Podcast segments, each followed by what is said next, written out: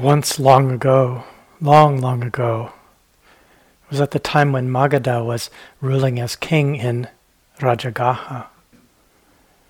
The Bodhisatta took birth as an elephant into the royal herd of the king. This was no ordinary elephant. Even when still very young, the color of the elephant's skin was rich, dark, beautiful color like polished bubinga wood. Their eyes glittered like the finest cut diamonds, manifesting the five kinds of brightness. Their mouth and tongue were a deep scarlet color, like the finest cloth woven in Benares, the finest silk. Their trunk shone as if uh, from made of silver, flecked with gold, red gold, and their four feet glowed from within, like the finest lacquerware from the temples of Bagan. And in this way, the little elephant was adorned with the ten marks that characterize a bodhisatta, one who would become a Buddha. Was of consummate beauty and grace. And the royal Mahout, the elephant trainer, could not help but notice that this was indeed a very special animal. And he assigned his young son the task of taming and training. And so his son, whose name was Mitra, met the little elephant and, and he, he loved the little elephant. And the two became inseparable friends very quickly. Mitra named the little elephant Devapriya, which means beloved of the Devas. He cared for them with every kindness, fed Devapriya by hand, bathed them daily in the river and the two of them could be seen many afternoons playing together in the water. Mitra's name was really well suited. It was a good name for him because it means friend. But not just any friend, for Mitra has the sense of a friend who protects you from harm, guides you to the right path, and brings you to happiness. Now, elephants grow fairly quickly. quickly. And soon Devapriya was large enough that Mitra could uh, mount upon their back and go for a ride. And sometimes the two of them would be seen strolling through the fields and around the lanes on the outskirts of the city, or practicing tricks on the sandy banks of the river. And sometimes for fun, Mitra would ask Devapriya to try balancing on just three legs. That's easy enough. A tripod is pretty stable. But when this was mastered, the elephant tried balancing only on their hind legs or only on their forelegs, and soon could do those things, and even sometimes could balance on just one leg. Devapriya's movements were always graceful and smooth, and even as they grew into adulthood and attained a massive size, larger than any of the other elephants in the herd, with great ears like huge fans, magnificent tusks. They still remained uh, graceful and smooth in their movements. And soon word of their beauty and talents spread across the city, and people would come from all around to watch the two friends playing, practicing tricks, roaming about. They just liked to see them. And word reached the king's ears, and he commanded that Devapriya and Mitra should come and appear before the royal court. And the king was very taken with Devapriya's size and beauty. He declared that they would be the state elephant from that time forth. And they uh, were given a special paddock in the royal stables and received uh, there only the finest of foods. And then there came a festival day, and the king uh, commanded that the city should be adorned like a city of devas, with flower garlands and silk banners. And he instructed Mitra and the royal handlers to dress the state elephant, Devapriya, with the finest kinds of trappings, garlands of, made of tuberoses and marigolds, golden and white. A royal saddle, finely tooled of leather and adorned with wo- silk woven of uh, silk trappings, Benares silk, and gold, crimson, and emerald green.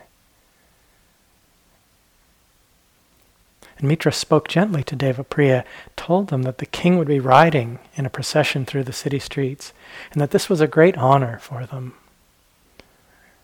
And so, mounted on the mighty state elephant, the king did ride through the streets. He was attended by a great retinue of the nobles of the court. And They were all dressed in their finest clothing, bedecked with jewels and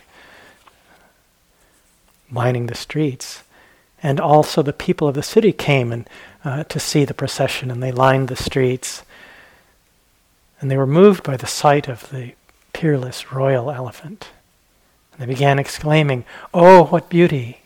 Oh, what a stately gait! Such fine proportions! What grace! Hail Devapriya, finest of beasts, an elephant worthy of a universal monarch. And when the king heard this praise coming from all sides, he became jealous.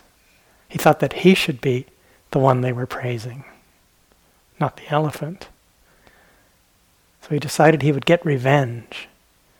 He summoned Mitra to him and he said, Do you call that a trained elephant? And Mitra said, Indeed, very well trained. No, growled the king, that elephant is very badly trained.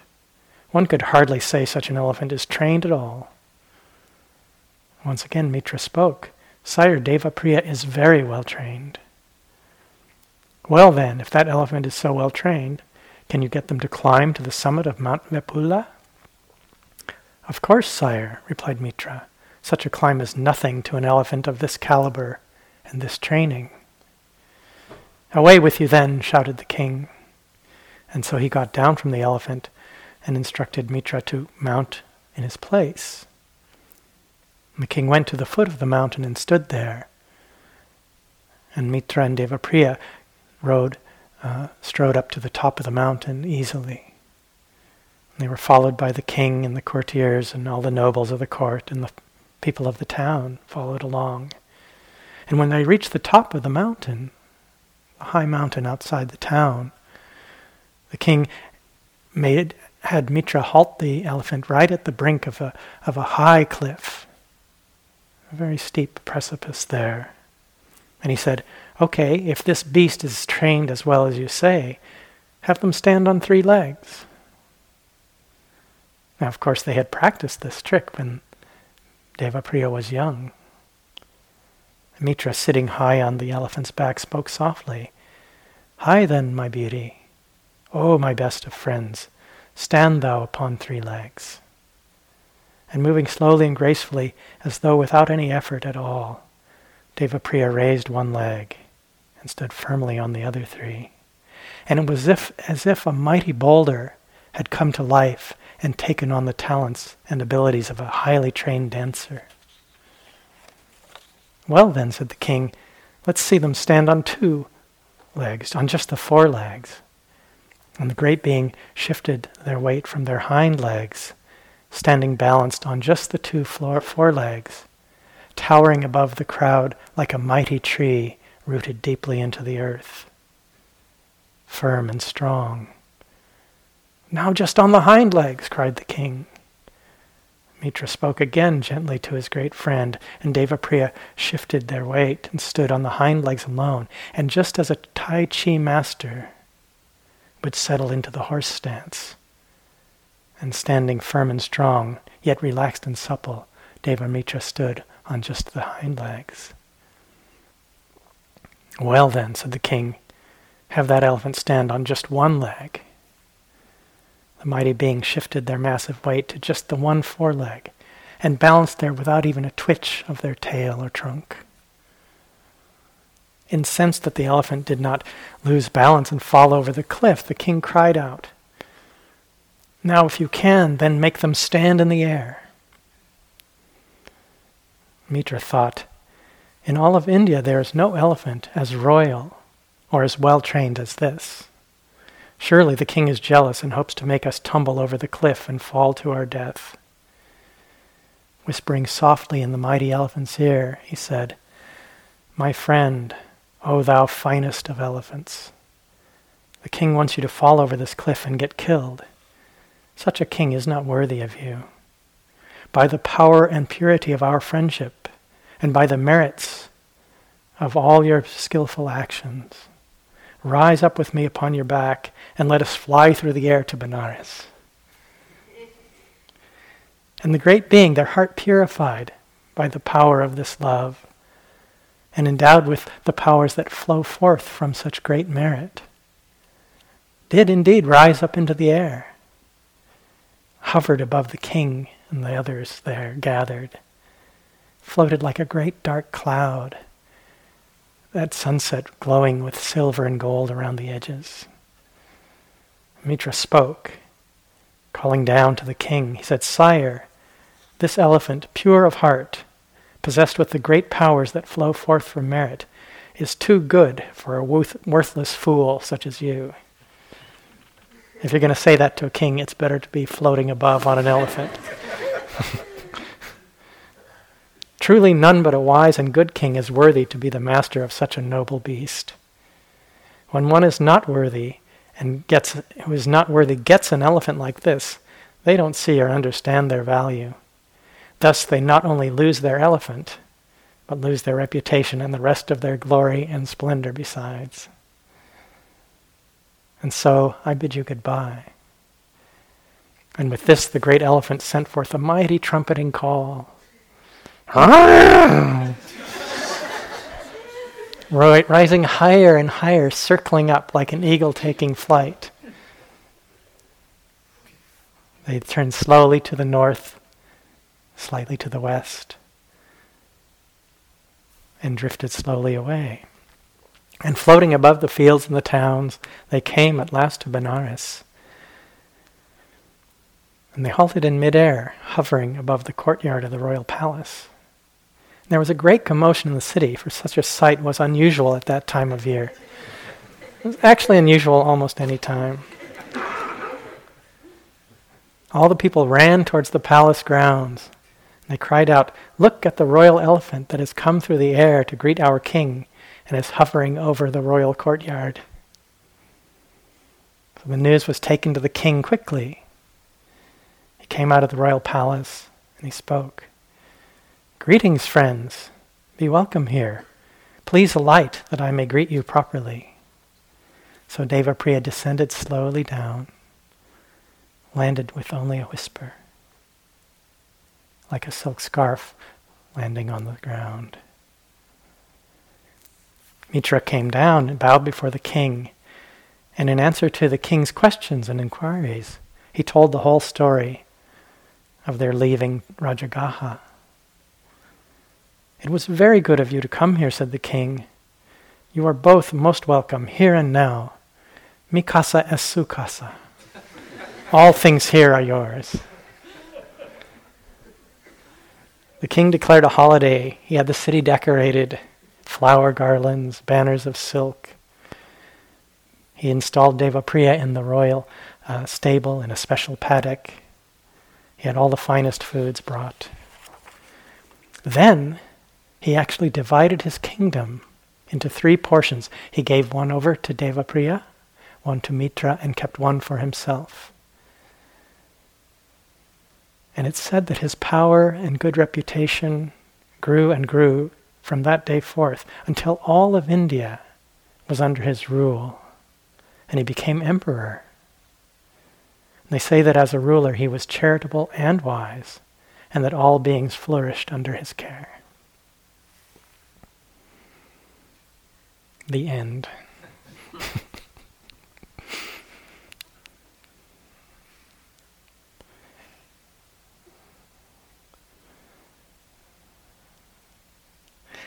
There are a number of uh, threads we could think of. I could say teaching threads. I guess I, I have somewhat of a obligation to lead on from this story. There's different things I might. Uh, although you know, I don't really have to do that, but I will. so there's different things we might look at in terms of this story. There's the sense that, um, you know, this, this story very clearly that excessive pride and, and jealousy don't actually go in a good direction. There's a lot of suffering and struggle and stress that comes from uh, getting overly identified with one's uh, perceived uh, status or role. But this, uh, the main uh, focus or the, the heart of the story is, is really the power of friendship. It's a story of friendship before anything else. And there's an important consideration in terms of this. We think of this uh, sense of friendship, friendliness, which really characterizes the, the quality of metta. In Pali, the word mitta is uh, the, the, the elephant, Devapriya's friend, Mitra. Mitta is the Pali version of that word, means friend. Metta is related to that word. There's, there's, um, it's worth looking at this in terms of, of an attitude that we often bring to practice. And I think when we're spending time on a retreat like this, it's especially important to consider and, and really look at this. Because we often uh, show up, engage with our practice with uh, an attitude that, that sometimes is unseen, but it leads us to, um, to see ourselves often as, as someone with a lot of problems, maybe someone who's confused, struggling, a lot of uh, things going on, problems that we have to work on and fix. To see through that confusion, undo that somehow. You know, we tend to judge our experience when we sit in meditation. We judge ourselves based on our perceptions of that experience. Tend to take it very personally. And we use it often as evidence of our wrongness in some way. We tell ourselves these stories, or they've been told to us and we've taken them on as our own often. Stories that reinforce uh, views and attitudes, where we then relate to our own mind and heart, even to our own body, as, our, as an adversary of sorts. This practice above all, requires this intention to understand rather than to judge. We need acceptance rather than struggle and resistance, and we need kindness instead of blame. In, uh, in the first half of the retreat, um, Jeannie, who was here as an assistant, uh, read a quotation that I'd like to read again. I just um, found it very uh, clear and uh, kind hearted, and it speaks to this in a way, so it's worth repeating it.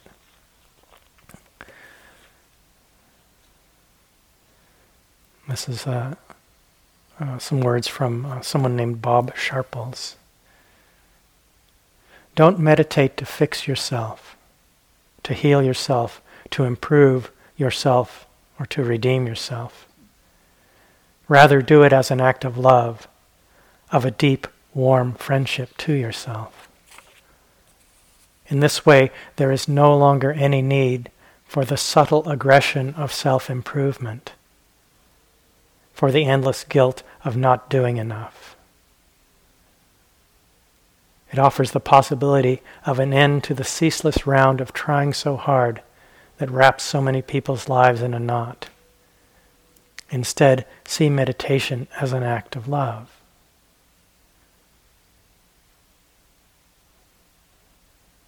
There's such deep kindness in these, these words, but they point to a very important consideration for us, essential maybe.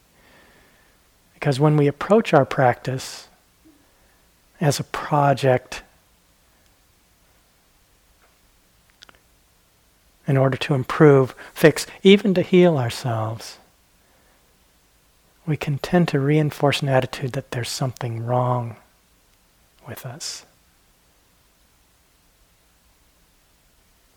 And this is a particularly I think, subtle and kind of insidious kind of self cruelty because it comes disguised uh, and it comes in the guise of wholesomeness and, and uh, as though it's somehow based on truth. And I know I came to practice with this feeling that I was wrong. There was something wrong with me. Something that I had to fix. And it's not that healing doesn't occur, it can and it does. The Buddha has been described as, um, as the greatest of physicians. And the Dhamma has been likened to the, the greatest possible medicine. And it's really, in a way, we could say that it's fitting and appropriate to see our practice as a kind of uh, very deep healing. So there's a reality to that way of looking at things. But we need to be careful how we see this because um, we can often approach um, our practice from this perspective that there's something wrong, that we are flawed, that we are not okay as we are. And at best, this is a subtle aggression, as, as uh, was said in that quotation. But actually, I think at times it can be a kind of violence towards ourselves.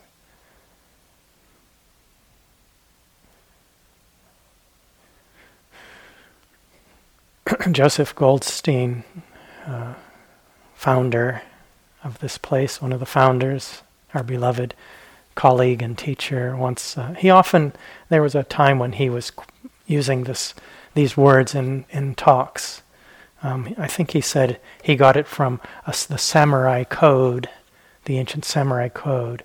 And just these simple words I make my mind my friend. And this is a profound possibility with this practice that we might befriend our own mind and heart.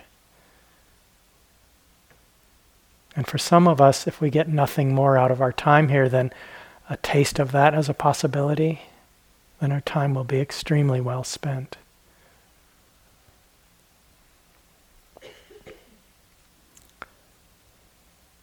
There's a, a friend of ours, uh, Matty Weingast, has come out with a, a, collection of a new collection of poems. It's interpretations of uh, the poems of the early Buddhist nuns. It's a beautiful collection.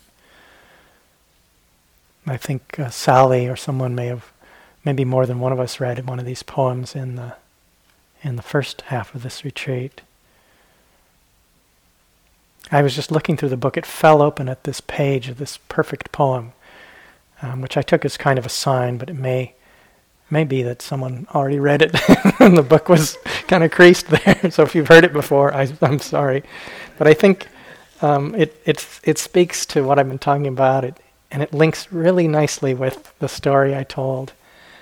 Um, it even happens in the same location.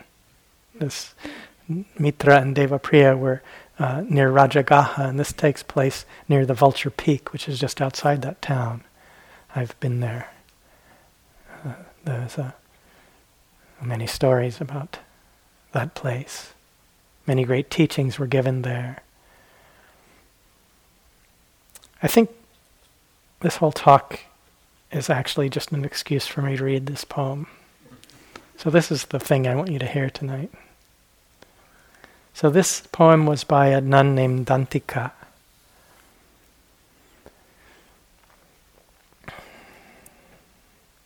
While walking along the river after a long day meditating on Vulture Peak, I watched an elephant splashing its way out of the water and up the bank.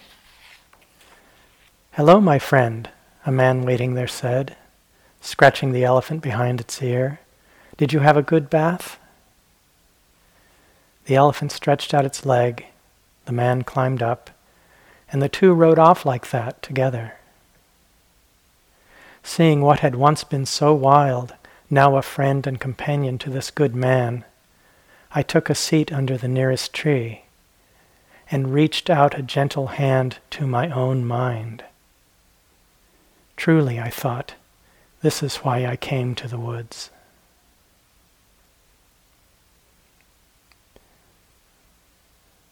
beautiful image, this possibility that reaching out a gentle hand to our own mind.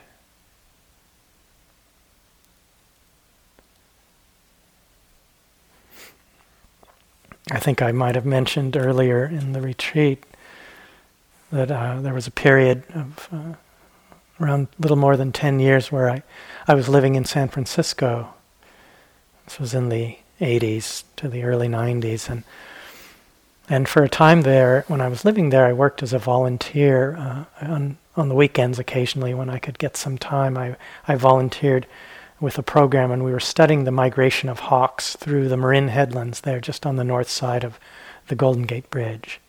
Um, and at certain times of year, the hawks um, they like to be there year round, but some of them would they would also congregate there before crossing uh, the bay, and they went across that narrow point near the bridge because they don't like to fly. Many of them don't like to fly over large expanses of open water. And uh, so we were um, counting them and uh, to get a sense of how many were passing through there. And we also would very carefully uh, trap some of them to um, see check their health and check them for parasites and weigh them and get a sense for their uh, how they're doing. And it was all in service of uh, trying to maintain habitat and, and care for these animals. Beautiful, beautiful animals. These birds. And so, if you are going to trap and, and band, we put a band on their wrist also so that if they were uh, found either trapped again or perhaps found dead, we would know about their their movements and their habits up and down the coast. And so um, you have to really handle a red-tailed hawk very carefully. Because they're um, big, big birds. Wingspan might be almost five feet, meter and a half. And they have very strong talons. They can put it right through your thumb.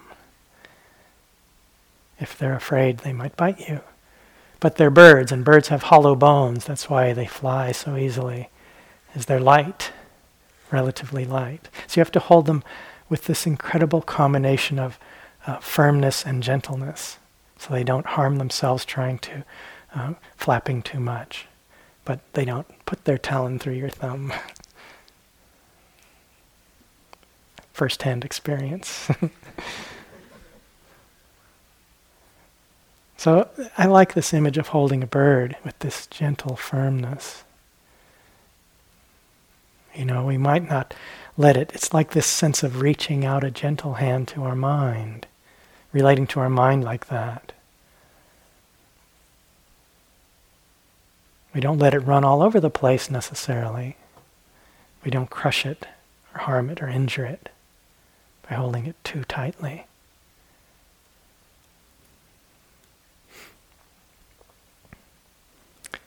And this is not to deny the fact that I think most of us, if we look in our mind and heart, we'll see that there's room for improvement there. at least if we look at the contents. You know, we're here because we're interested in transformation. We wouldn't come on a retreat like this otherwise.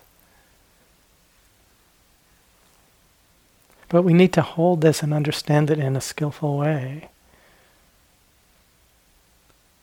it might be useful just to start with exploring what the mind is.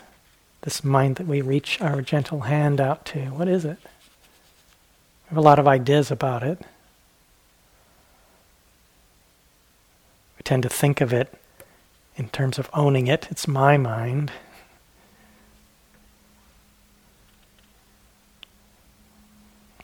The assumptions we make about, about the mind might not actually be a reflection of reality. If we try looking for it, we can't find anything. At least not, nothing that has thingness. I mean, if we look at our experience, what is it that we can know? What is our experience? we look at this in meditation, that's what we're doing connecting with our ongoing moment to moment experience. There's one of six things that's happening there. There's contact at the basis of sensitivity of eye, ear, nose, mouth and tongue, body, and mind. I think of these as the, the six sense bases in meditation. they're touched, constantly touched, so sensitive, constantly touched by life. And sense consciousness arising, seeing if the eye works, seeing consciousness, if the ear is working, contact, hearing consciousness, and so forth. There's, that's the flow of experience. Contact, knowing, contact, knowing, over and over.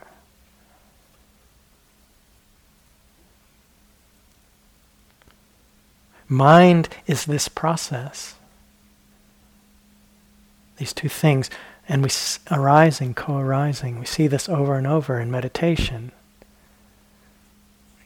We tend to assume that there's some kind of thing associated with this process. Some kind of substance, something with inherent ongoing existence. But we can't find that thing. Maybe a, it's better to turn it into a verb, a minding. It's minding. There's this minding going on. It's a process. And happening by itself. We don't have to do it. We have to make make that process happen. It just that's the nature of things. It's what it does. So we spend all this time observing, getting very intimate with this process, this minding. We get very intimate with it, this radical kind of intimacy. That's how I see it. Very close. We rub right up against it. But we tend to focus on the contents there. We often overlook just how amazing it is that there is this knowing happening. It's so amazing. Right now, it's happening right now, happening by itself. Feel that. It's incredible. We, we look at the content so much, and it seems the mind seems to get it up to all so much weirdness and nonsense and stuff we don't want it to be doing. you know, how much of it did you decide today? How much of what went on in there did you decide, yeah, okay, I want to have that weird thought and, you know, have that funky jingle from that 1963 TV show playing over and over in there and this nasty thought about what a worthless being I am. Did you choose any of that? weird memories, plans, desires. We don't have much control over the contents, do we? These are the lyrics from a song by Jimmie Dale Gilmore. My mind's got a mind of its own. Takes me out a walking when I'd rather stay at home. Takes me out to parties when I'd rather be alone. Oh, my mind's got a mind of, it of its own. I've been doing things I thought I'd never do. I've been getting into trouble without ever meaning to. I'd as soon settle down, but I'm right back up again. I feel just like a leaf out in the wind. I seem to forget half the things I start. I try to build a house, and then I tear the place apart. I freeze myself on fire, and I burn myself on ice. I can't count to one without thinking twice.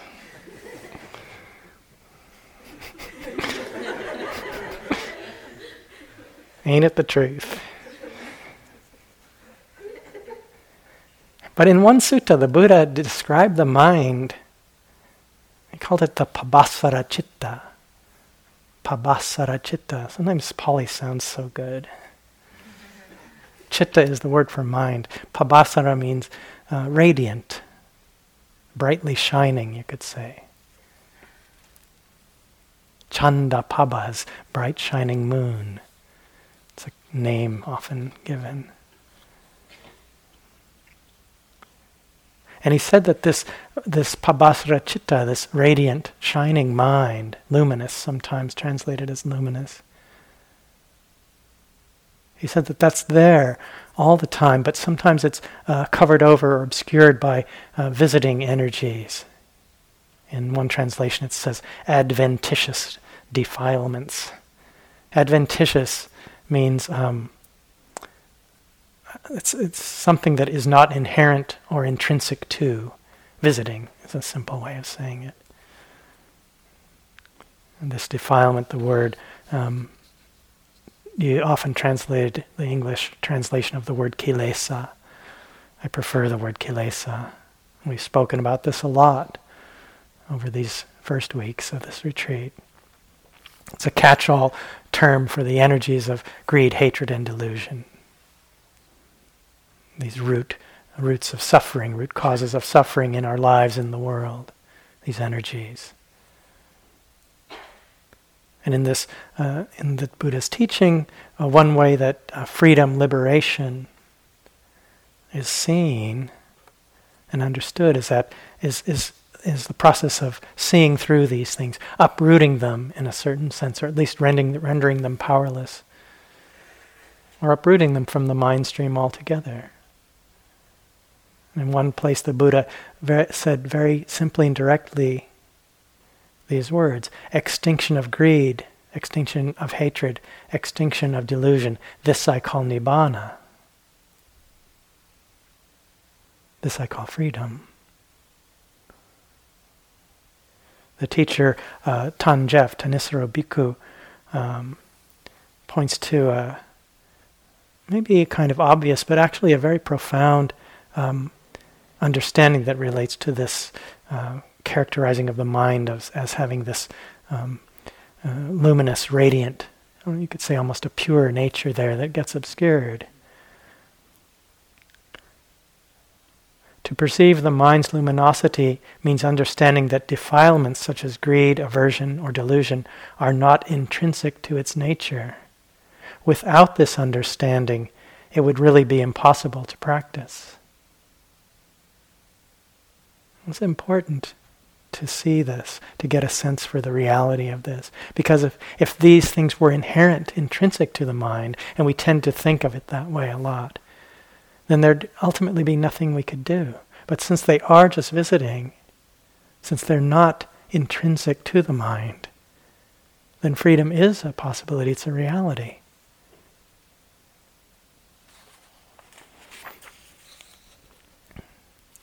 I don't really like, and I've said this before, um, but I don't like the word defilement as a translation for kilesa. It just sounds bad. You know, we're just walking buckets of defilement. Not good.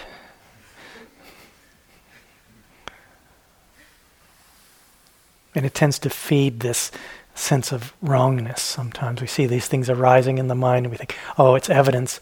Um, you know, if, if Greg could only see, Greg's always talking about he just sees goodness in us. If he only knew the truth. Let me tell you, folks, I know the truth. I've been looking at my own mind for a long time now. There's nothing going on in any years that I haven't seen, I bet. Well, maybe some you know, little special tidbits. but it's all pretty familiar. you know, these visiting energies, they are not evil, wrong, or bad. They're just misguided. They're actually the untrained mind's attempts to deal with the truths of anicca, dukkha, and anatta, to deal with the truths of change, of unreliability, of uncontrollability. They're trying to be helpful. They just are kind of confused about what would actually be helpful in the long run. We have to be careful how we relate to these energies because we can fall into, into struggling with them in a way that isn't helpful, isn't useful. You know, these are very simple. Think of them as very simple animals. They only know how to do one thing. Wanting mind only knows how to want. Desire only knows how to desire. Aversion only knows how to averse, how to resist. Delusion, confusion only knows how to be confused. They don't know how to do anything else. They can't be educated or trained or, or coerced into behaving better. That's not where we should be spending our energy. We might have to be kind of firm and draw some boundaries. We don't want them running the show.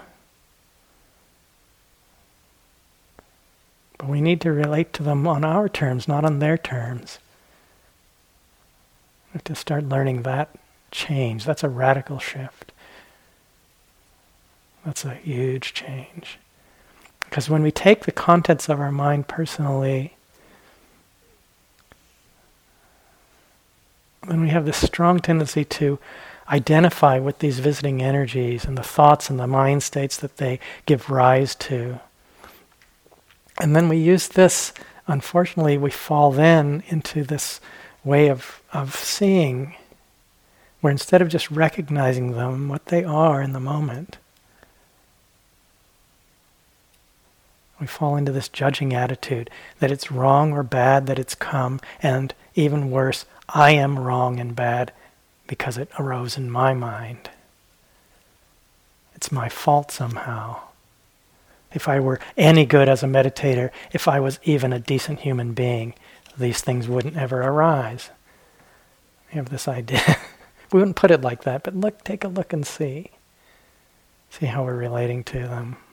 It's a kind of madness, really, taking these things personally. It's like taking the weather personally or the process of aging. And we do, we do that, don't we? You know, as though getting aging is a reflection of bad taste or, or a mistake that we should have been able to avoid if we'd had our act together. I mean, that's kind of out there in the culture, you know, like you're blowing it. I am blowing it so royally. I mean, look. Someone just sent me a photograph from quite a while ago when I was traveling with some friends in India, and oh, it was really a different looking, a lot more hair, and it was brown. yeah, weren't so many wrinkles. I didn't have to rearrange my face every morning back then when I got up, you know, and the way it kind of is all gotten smashed over on, you know, to kind of put it back on the front because it's all kind of mushed off to one side. You young folks, you just wait.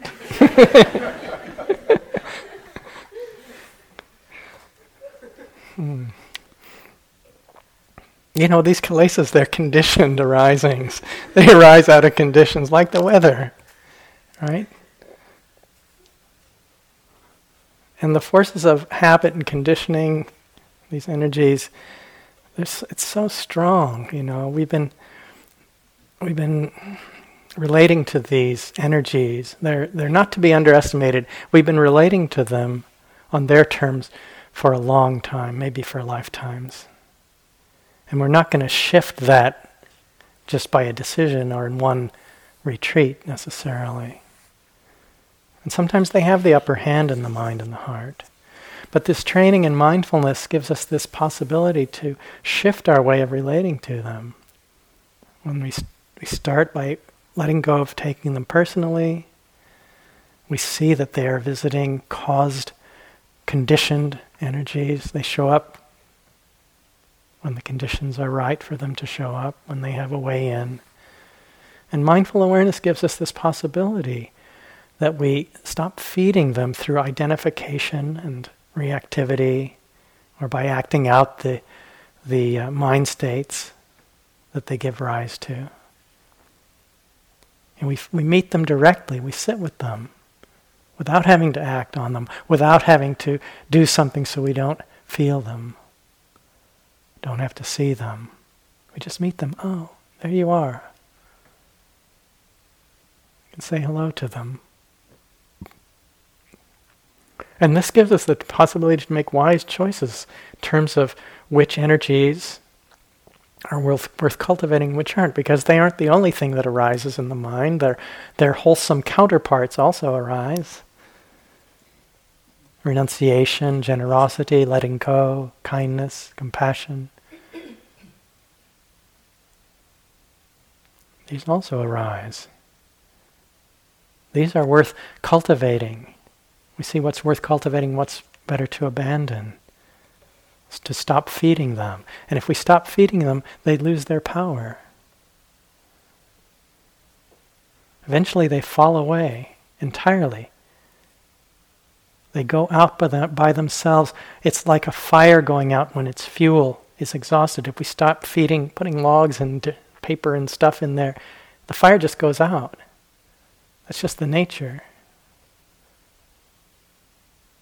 It goes out by itself.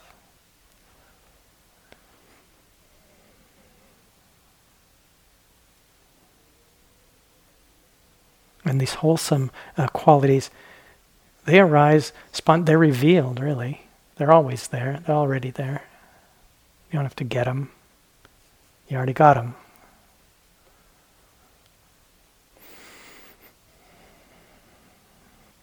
And there's a way that starting to see things in this way, shifting our view in this way, is a doorway to compassion,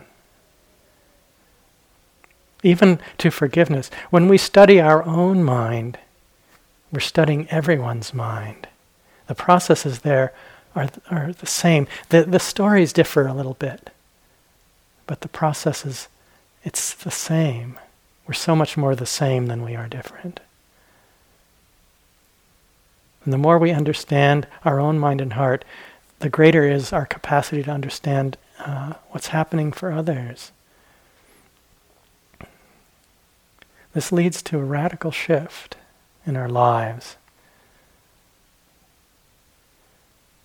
And these things that seem like uh, only problems, in just one moment, they shift from obstacles to our freedom to the very um, vehicles for our liberation. They become the path to freedom. And then when you see these energies, you can say, hello. This is my, my path to freedom. This is a chance for me to understand and release struggle and suffering in my life. Someone, I'm not sure who said this, maybe one of my colleagues know, but somebody once said, if, if it's in the way, it is the way. Simple words, but really important, really powerful.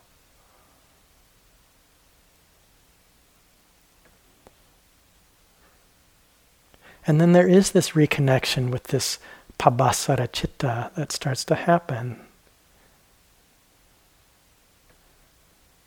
This incredible uh, mind, the knowing mind, this radiant mind. It's always there, it's underneath all of this other stuff. It doesn't go away, it's never far from us. There below all of our struggles and confusion. It's really, you could say, this is our, our birthright or this is our true nature underneath it all. So I'll end this evening with uh, a few words from a teacher of mine uh, named Sayadaw U Jotika.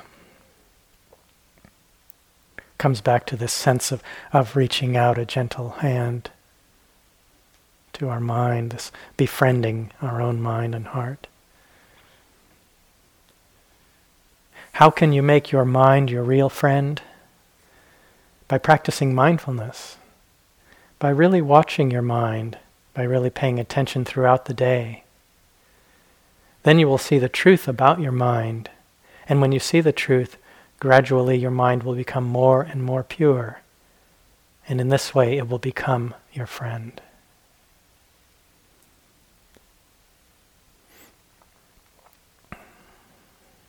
So we'll sit quietly for a couple of minutes now.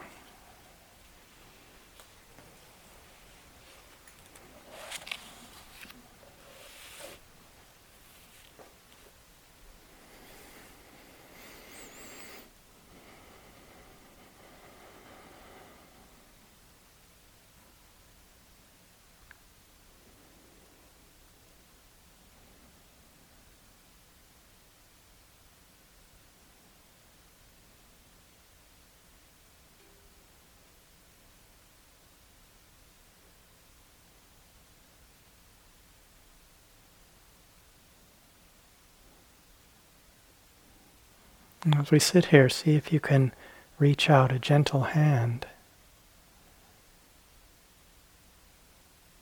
to your own mind, your own heart.